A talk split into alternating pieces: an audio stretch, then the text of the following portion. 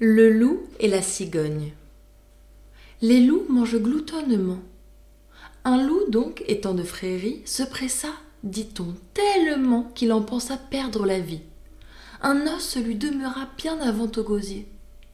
De bonheur pour ce loup qui ne pouvait crier, près de là passe une cigogne.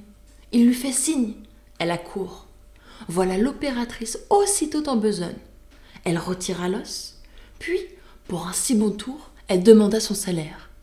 Votre salaire dit le loup. Vous riez, ma bonne commère. Quoi?